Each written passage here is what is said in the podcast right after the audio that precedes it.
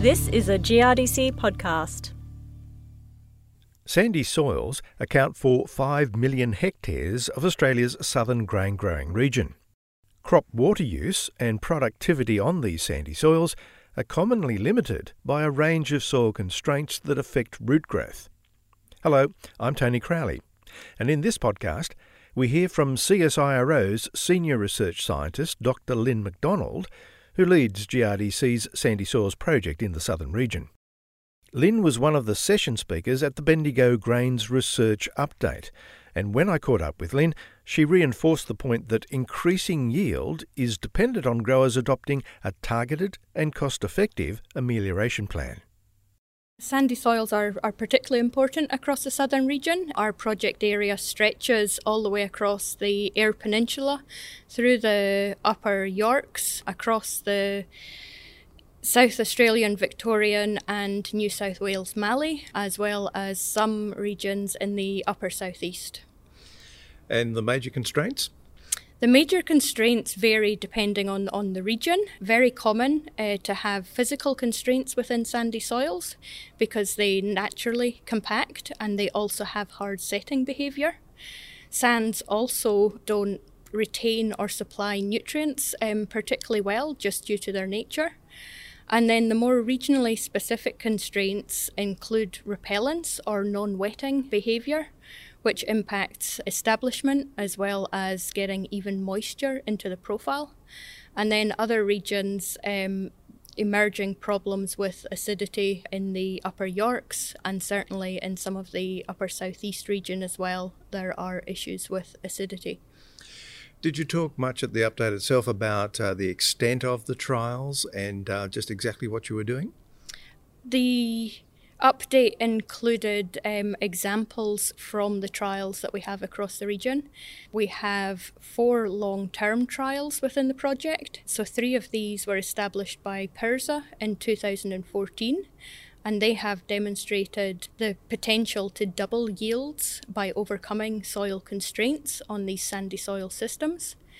The 4th long-term trial was established by Sam Trengrove on the York Peninsula, and it's taken a different approach where chicken litter is available, and it's looked at overcoming some of the physical constraints with ripping and in combination with improved nutrition through chicken litter or fertiliser application. The new trials that we've established, we have 6 new trials across the region, including Merlong on the Eyre Peninsula, a 2nd trial at Bute, Wakerie in the South Australian Mallee, Ouyen and Carwarp in the Vic Mallee, and Yenda over in southwestern New South Wales. And the makeup of the particular trials or the experimental design does differ because it's specifically targeting the mixture of constraints that we have at the different sites. So let's talk a little bit more about the design, even though there is a fair bit of variation and the sort of outcomes that you're seeing. We have common elements across some of the trials. So for example, there are 3 trials across different rainfall environments that are exploring how crops respond to different depths of intervention. So we're looking at ripping to 30 centimetres and then again deeper to answer the questions around how much more we can gain from deeper physical disruption within these soils. And they come in combination with also looking at what additional gains we can achieve over and above the physical impact alone through incorporating various different nutritional or organic amendments into the profile. You mentioned chicken manure, but are there other amendments that you've introduced? Yes, so chicken litter has proven successful in some of these trials where it's available, but there are extensive regions across the sandy region where chicken litter is not available. So we really do need to look at what other resources are available. One is whether or not we can achieve the same type of gains through the use of fertilisers alone, and the second is what type of homegrown biomasses or organic matter resources might we be able to incorporate in to achieve the same type of gains. Now you touched on ripping some of the tillage methods of amelioration, but what is the full extent of that, and How deep are you going with that ripping? So the profile amelioration methods include ripping, which achieves shattering of compacted or hard-set layers. And then there's also other approaches that tend to mix or incorporate more. So behind our rip line, we can have inclusion plates, which help topsoil fall down afterwards and include the topsoil into the profile. The idea being that will gain longer term benefits compared to ripping or provide greater nutrition from that topsoil inclusion. And then there are a range of deep ploughing methods, which are really looking at mixing or inverting that topsoil top 30 centimetres.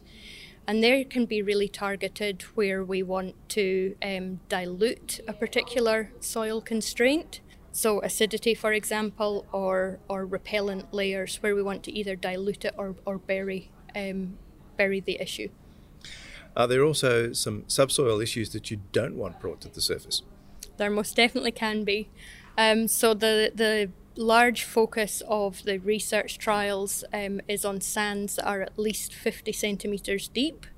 So largely we haven't addressed those subsoil toxicity issues, but it's certainly before deciding to take an amelioration approach, we should be checking the subsoil toxicities to ensure that we're not bringing up problems into the higher in the profile. Is it too early to work out the cost effectiveness of the amelioration?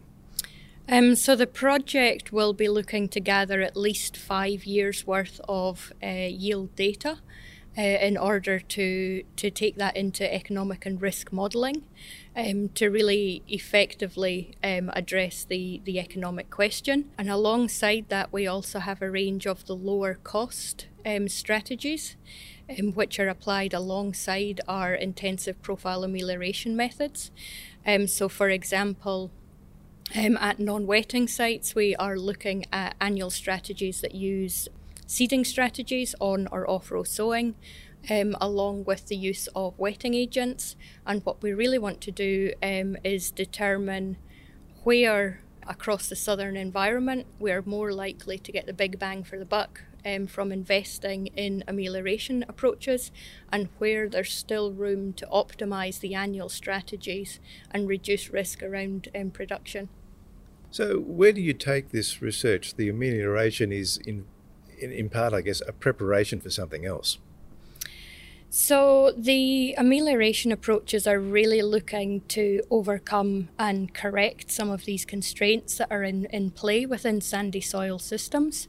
And then beyond the amelioration, it's really important to think about the ongoing management of the systems. So firstly, if we have changed the yield potential on these systems, we need to think about managing to that new yield potential and also maximising the longevity of the effects that we've achieved. So, for example, controlled traffic probably goes hand in hand with the amelioration approach because it is minimising the opportunity for sands to recompact and the issue to reappear on the short term.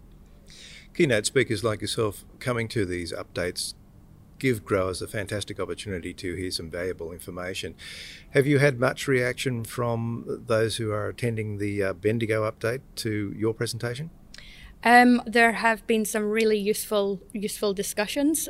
So I think from a researcher's perspective, it's really important to come here and get the feedback, particularly of what is already going on out there in the region, because farmers are experimenting themselves, and we can gain an awful lot from those experiences as to how to better optimise and tweak the approaches in order to improve their practicality and overcome some of the hurdles that might be in play with these big machinery type interventions. What do you hope were maybe some take-home messages that growers would have left the update with? I hope that our framework that we're working towards within the project is taken home in terms of targeting the amelioration approach based on what we think the yield gap is for these sandy soils, i.e. what can we really achieve in terms of yield gains through overcoming the constraints, and also the importance of targeting the approach, the amelioration approach, to the specific constraints. So rather than maybe starting with what machinery might be available locally, start with the soil constraints and how do we best target them, what machinery is needed in order to target these constraints and issues.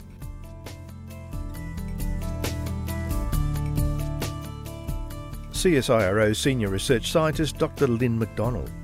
And for more information and resources on managing sandy soils, search GRDC's website, where you will also find Lynn's update papers. I'm Tony Crowley, and you've been listening to a GRDC podcast.